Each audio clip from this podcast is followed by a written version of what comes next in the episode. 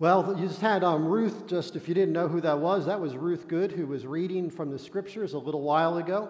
Um, it's great to see her up here in our worship team, but what Ruth was reading was Ephesians 1, verses 3 to 14. And as we look at this passage today, we're in the book of Ephesians for our series. What we're going to see is that Ephesians chapter 1, verses 3 through 14, just flows with wonderfully deep theology and doctrine and also rich expressions of worship. Now, I want to place emphasis on that word I just used when I said it flows, because that really is what takes place in this passage we're looking at today. In the original Greek, verses 3 to 14, all 12 verses, all 278 words were one sentence in the original Greek. If any of my English teachers ever got hold of Paul's original parchment, that thing would have been marked up with all kinds of red ink as they were marking up all those run on sentences. In seminary, they had a sense of humor because in my Greek class, we studied Ephesians and we had to, in Greek, diagram chapter 1 of Ephesians. Try diagramming a sentence that runs on for 12 verses and 278 words. But that's what we're looking at today. And I want to just say that as, as, Paul sat down, it almost seems when Paul sat down to write this letter to the church in Ephesus, that he wrote, sat down to provide theological clarity to the Ephesians. And as he started writing it, he became overwhelmed with all of the things that God has done for us in Jesus Christ and his pen just kept on flowing and flowing. Now, as we look at this today, I want to ask a question Are we looking at doctrine or are we looking at doxology? Now, I had to throw in those two D words that helps with the remember these things they say.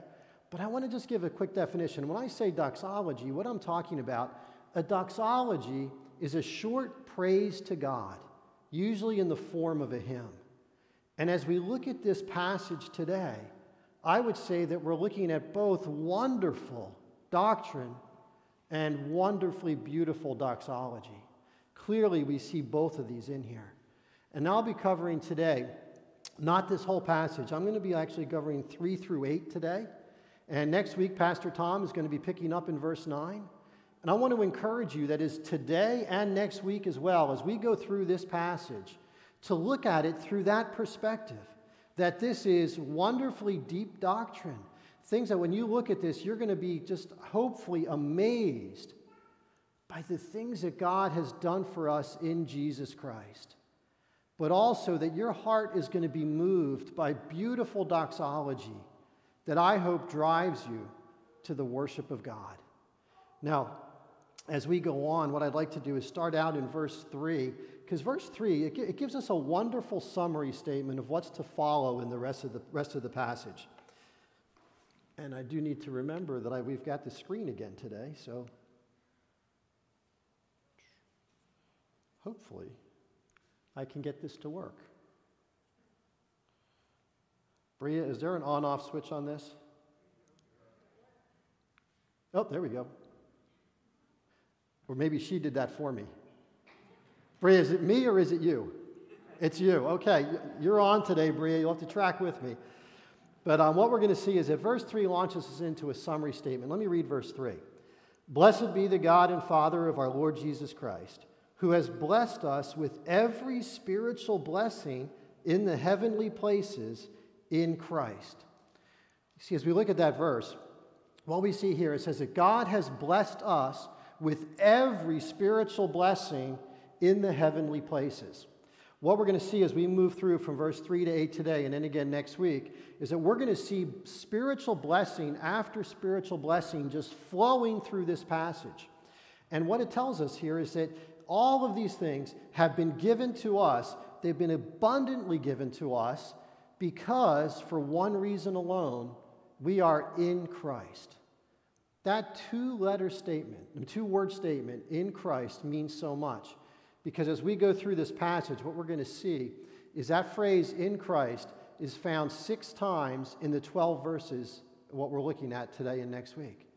Now, when you look in the scriptures and you see a phrase that's used six times within the space of 12 verses, it's as if God is giving you this neon flashing sign that says, pay attention, pay attention. Because all of these blessings come to us not because of anything we have done, not because of who we are, not because we're good enough. They've all been given to us because we are in Christ. You see, when we trust Jesus Christ as Savior, we are radically transformed. And now what we find ourselves is we are living in Christ. And because of that, this passage and your life is filled with the abundant grace of God.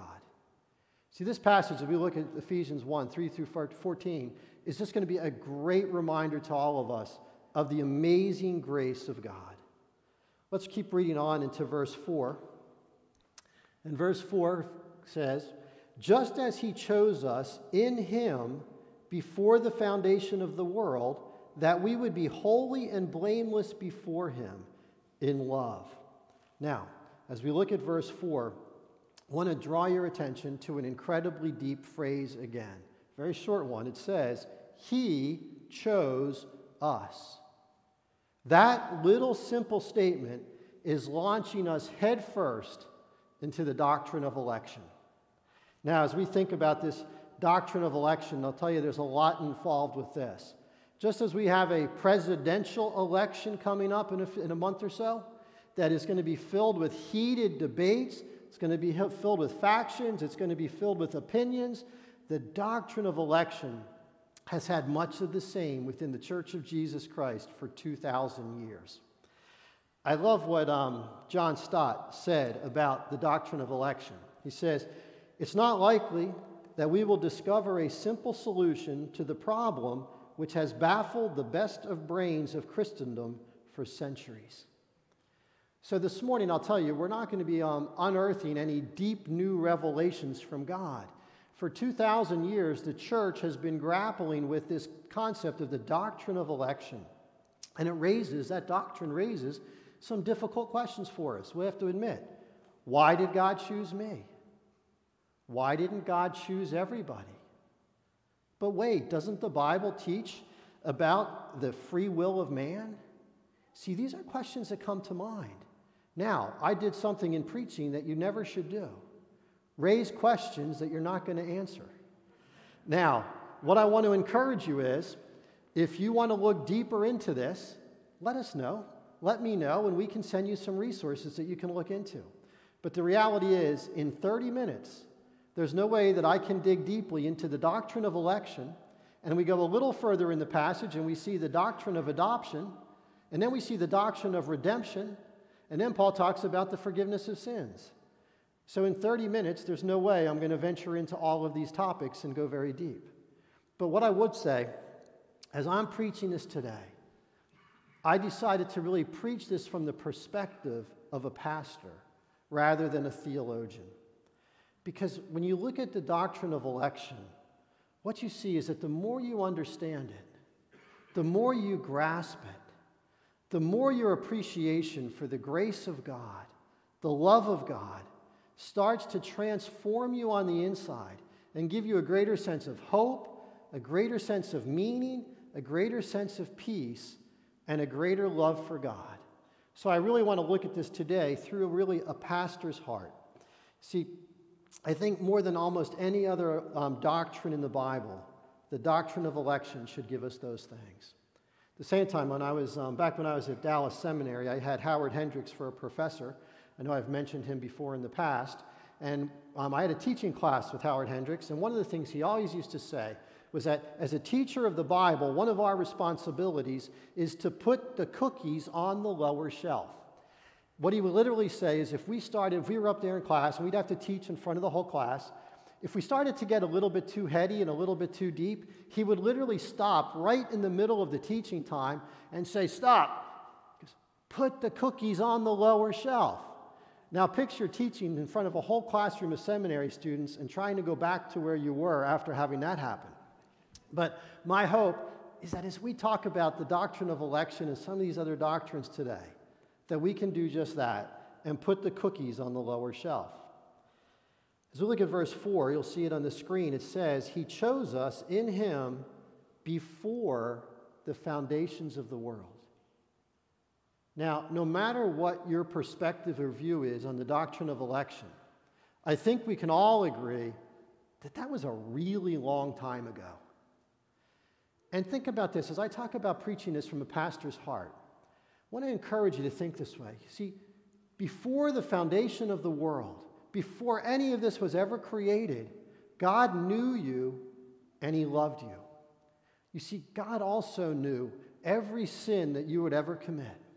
See, you're sitting, I know there's people sitting here today that struggle with forgiveness. They'd be like, Pastor, you don't know the things I've committed in the past. You don't know the things I have done. How can God ever forgive me of those things? You see, in eternity past, God knew the sins that you were going to commit, He knew the thoughts that were going to be in your mind. And despite that, it says here that God knew you and He loved you. Shouldn't that be an amazing source of comfort? That because of the blood of Jesus Christ, the blood of Jesus Christ that has the power to forgive the deepest of sins, any sin that's ever been created, all of the sins that Jesus' people have ever committed throughout thousands of years, the blood of Jesus Christ has covered all of them. You see, as we think about this concept of election, God knew you and He loved you. Despite all of that, there's never been a time where God hasn't known you and God hasn't loved you. So that should bring peace to all of us. Now, as we go forward, one of the things that we're going to see as well, and it says God clearly shows us in verse 4, it said, God chose us. My next statement is going to show you where I personally, but also all of our pastors at Riverstone Church stand in the same place on the doctrine of election. And this next statement to you is going to show us, show you where we stand. Yes, you did decide to follow Jesus Christ, but you could not have made that decision without God first choosing you. See, you did decide, but you see, you couldn't have made that decision had God not chosen you first. This interplay between these two things of God choosing us and us choosing God have been framed over time in the concepts of the sovereignty of God and human responsibility. Now, when I say those terms, the sovereignty of God, it means that God is, God is in control of and has authority over all things. Human responsibility means that you have a responsibility to give your life to Jesus Christ as Lord and Savior, to go to Him alone for the forgiveness of your sins. So we have the sovereignty of God and human responsibility. Now, as we look at these things, the reality is that God chose us, but we also chose God. These are two truths that stand side by side. Both of them are entirely true, and I'll admit, from a human perspective, they seem irreconcilable. If we think about the depth and what's involved, it's hard for us as humans to grasp our hands around it. Now, I want to encourage you to think of the sovereignty of God and human responsibility as friends. And Charles Haddon Spurgeon, great preacher from the 19th century in London, once said this about the sovereignty of God and human responsibility. He said, There's no need to reconcile friends. See, we kind of think that these things compete against each other. How could this be true and this be true? But you see, in God, thankfully, in His divinity, in His authority, in His sovereignty, God is able to take these two concepts and blend them together in a beautiful way to accomplish His plans of salvation and His ultimate plan for the universe. And that's what we're looking at today in this concept of the doctrine of election. And it's a difficult one for us to understand as sinful humans. But it's one of the doctrines that we have to work through. And the reason is the Bible talks about it a lot. Now, I could have turned to a lot of passages where this is brought up in Scripture, but I want to turn to one. I want to turn to Romans 11, verses 5 through 7. So, if we could turn to Romans 11, 5 through 7. Let's just read that. In the same way, then, there has also come to be at the present time a remnant according to God's gracious choice. Now, if you remember, a remnant is usually a, a group of people. If there was the whole, God over history has worked with choosing a remnant out of the larger group. says here that over time a remnant according to God's gracious choice. But, if it, by, but it is by grace. It is no longer on the basis of works. Otherwise, grace is no longer grace. What then? When Israel is seeking, it has not obtained. What Israel is seeking, it has not obtained.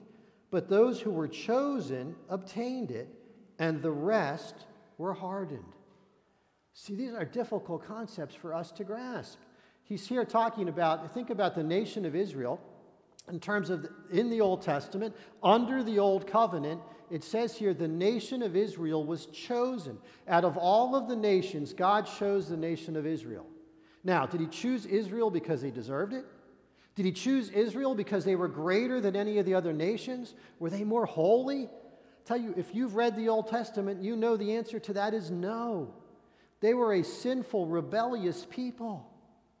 But God chose them out of all of the nations.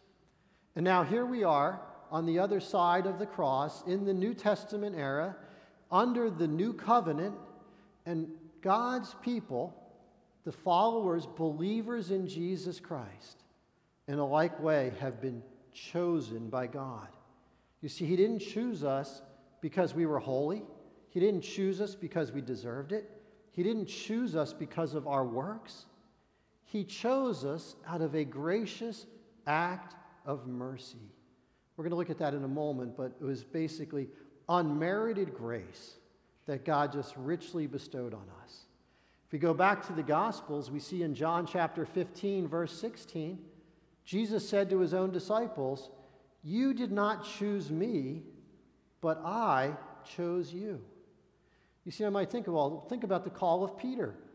And Jesus walking down along the beach and he says, Come follow me. Now, Peter, yes, he had to respond. But what we see in Scripture was that Jesus chose him first. Peter could not have responded in faith if it wasn't first for Jesus choosing him and initiating that in the heart of Peter. Now, the fact that God has chose any of us is sheer unmerited grace. See what all of us, every one of us here, what we deserve is judgment and death. Anybody who's ever been born, what they deserve is judgment and death. I think one of the hard, one of the reasons I think why it's hard for us in our human nature to understand the doctrine of election because I think we have a hard time coming to the grips with the fact that what we deserve is judgment and death. I think most of us think, well, God kind of owes us salvation. I, I can be a good person. I think I'm better than most. See, in our thinking, we think that really we are, uh, we are owed more than the judgment of God. But you see, all of us have been born sinners. All of us have been born in a state of rebellion against God. Happened with Adam in the garden, Adam and Eve, and it's come to every generation since and we live in rebellion against God until we come to faith in Jesus Christ. And God, in His rich mercy, God, as an act of grace, transforms our hearts, turns our heart of stone into hearts of flesh, that we can respond in faith to God's calling of us and be transformed and have our sins forgiven. Now, as we think about election, I want to say the purpose, like, why did God elect us? Well, I think first and foremost, to the praise of his very own glory. See, this was for God's glory that he chose this plan. But secondly, he chose us for our holiness and are conforming to the image of Jesus Christ. See, God never chose you because you are holy. God chose you so that you could become holy. It's an amazing thing to think about. And the remainder of the passage, as we read through it, is going to talk about what this looks like as we are becoming holy. So let's take a look, go back to Ephesians 1, verse 5, and look at 5 and 6. It says, He predestined us to adoption as sons through Jesus Christ to Himself, according to the kind intention of His will, to the praise of the glory of His grace, which He freely bestowed on us in the beloved.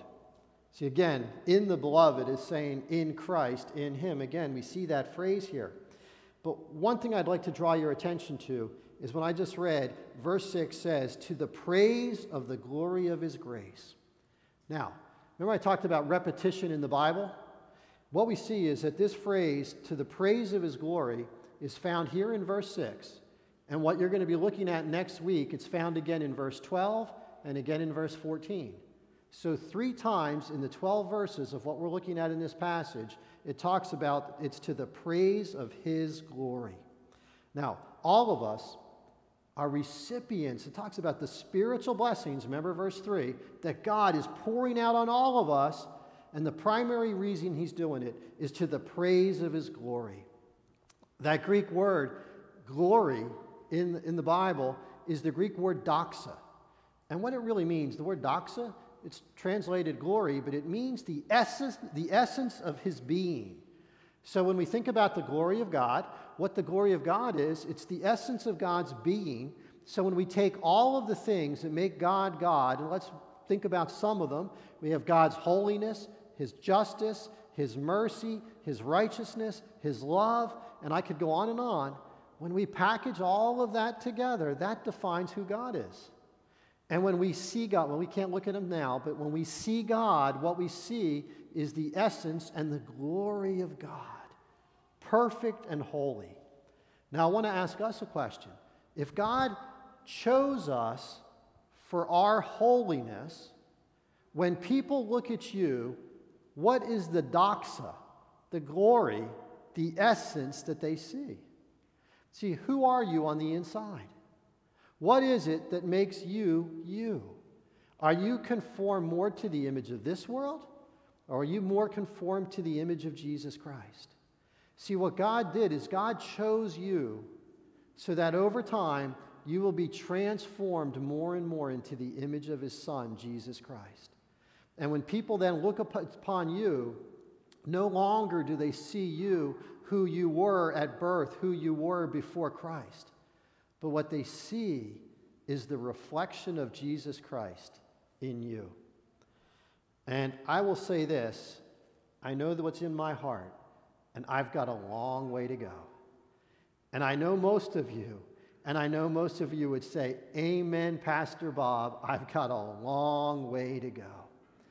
So now we know we have a task ahead of us to be conformed to the image of Jesus. Now, Verse 5 brought out another doctrine here, which we have to cover quickly. It says, He predestined us to adoption as sons. Picture that. God predestined you through Jesus Christ. What an incredible concept. Not only did God elect you, not only did God save you, but it says He adopted you as His sons or daughters, which uh, is very applicable as well for each of us. He's adopted us into His family want to put up, if you put up the, um, the print, the, the, the, picture on the screen, I, I, have this print hanging in my office downstairs. This is Rembrandt's, um, I will say mine's mine's the print, not the original. Um, I, I, wish it were the original, but um, what we see here, this is Rembrandt's um, picture of the prodigal son. And what we see is we see the father reaching down and he's laying his hands on the son. And look at the son. His clothes are tattered and they're torn and they're filthy. He's missing a shoe.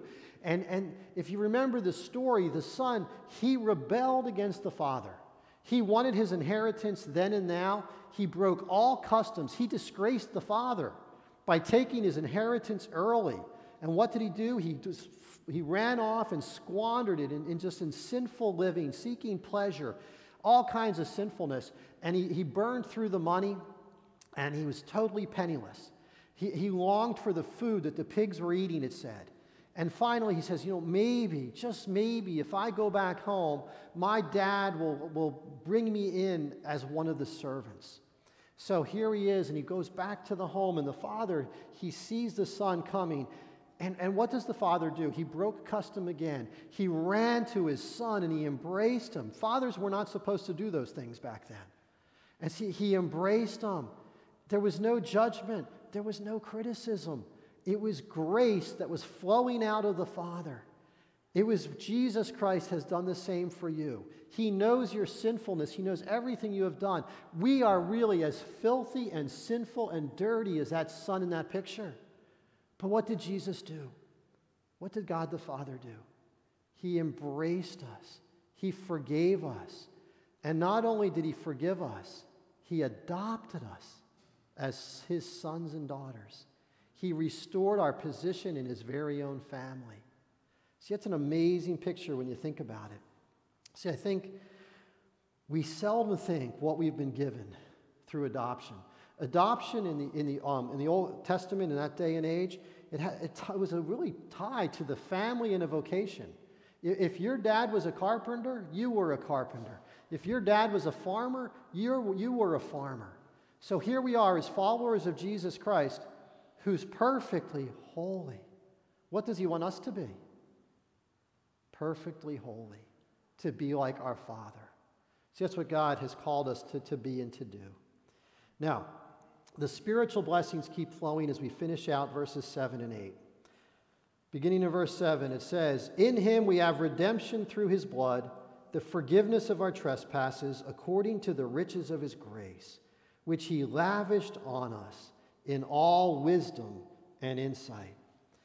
Well, we just saw that we've been adopted as God's children, and here we see that we have been redeemed through his blood, and our trespasses or our sins have been completely forgiven.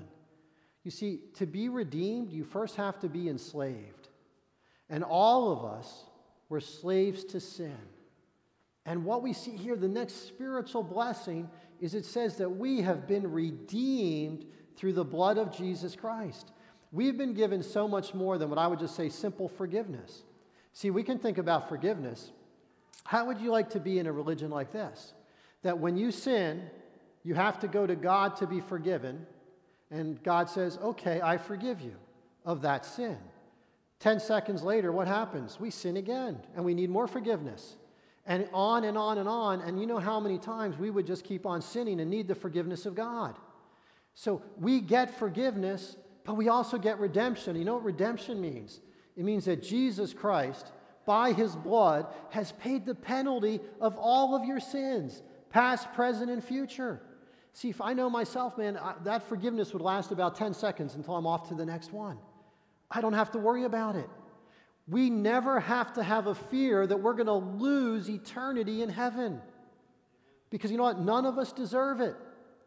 But Jesus has redeemed you. He's paid the price so that you never have to worry about where you stand in the eyes of your heavenly Father. See, that's what redemption is all about think about slavery, let's go back to 1850s, the, the deep south in the United States of America. If you were a, a black slave at that time, an African slave, what would it have meant to you if somebody came up, unconditionally gave you your, your, your freedom? See, that's what God did. He set us free from our slavery to sin. I don't think we cherish it nearly enough. That slave in 1850, his life would have been radically transformed. Your life has already been radically transformed, and we take it for granted. Like to um, think about this as we, as, we, as we wrap up here today. Um, is that I would like you to walk away today. Like, what's your takeaway? I would want you to leave this morning with more than anything else the wonderful realization of, wow, I've never fully understand, understood how much God has given me in salvation. Remember that phrase, in Him? Because of Jesus Christ, you have spiritual blessing upon spiritual blessing that belong to you. Last week, um, Pastor Tom referred to, um, uh, why am I forgetting? Scrooge McDuck. Now, if you don't know Scrooge McDuck, when my, my kids were little, my, my sons, that was a long time ago, 20 some years ago, when they were little, we had a storybook of Scrooge McDuck. And I can remember in one of the pictures, Scrooge McDuck was lying on this huge mound. It would have like practically filled this room with gold coins. And Scrooge McDuck was lying on top of it, just letting the gold coins run through his fingers. You see, I think in a lot of ways, we as believers in Jesus Christ don't fully understand the riches that we've been given in Christ. We tend to value the things of this world more than the things of God, more than the blessings that God has given us. Folks, if we could fill this room with gold coins, I hope you would never consider trading even one spiritual blessing that God has given you for that room full of coins. I hope you could picture yourself lying on the mound of spiritual blessings that God has given you. God has elected you, He's chosen you, He's loved you from eternity past. God has adopted you as His son or daughter. God has redeemed you at the price of His very own blood. And we're going to see more next week. Picture yourself, you are lying on top of those spiritual blessings that belong to you that can never be taken away. Folks, this passage is filled with wonderful, deep doctrine, and it's filled with the richest doxology, the praise that should drive us to worship God when we know who He is and what He's given us in Christ. Let's pray. Father, we thank you so much for the rich blessings that you've given us in Christ. Father, help us never take these for granted. Father, I pray that these would transform our thinking, Lord. Help us to no longer just chase after the things of this world, Lord, the things that are temporal, things that are going to burn. Father, I pray that you would help us to embrace the blessings of Jesus Christ. Father, help us to seek after our holiness, not out of obligation, not out of seeking your favor, but just, Lord, out of hearts that are just so grateful for what you've done for us, what you've given us. And Father, help us to respond with hearts of worship. Amen.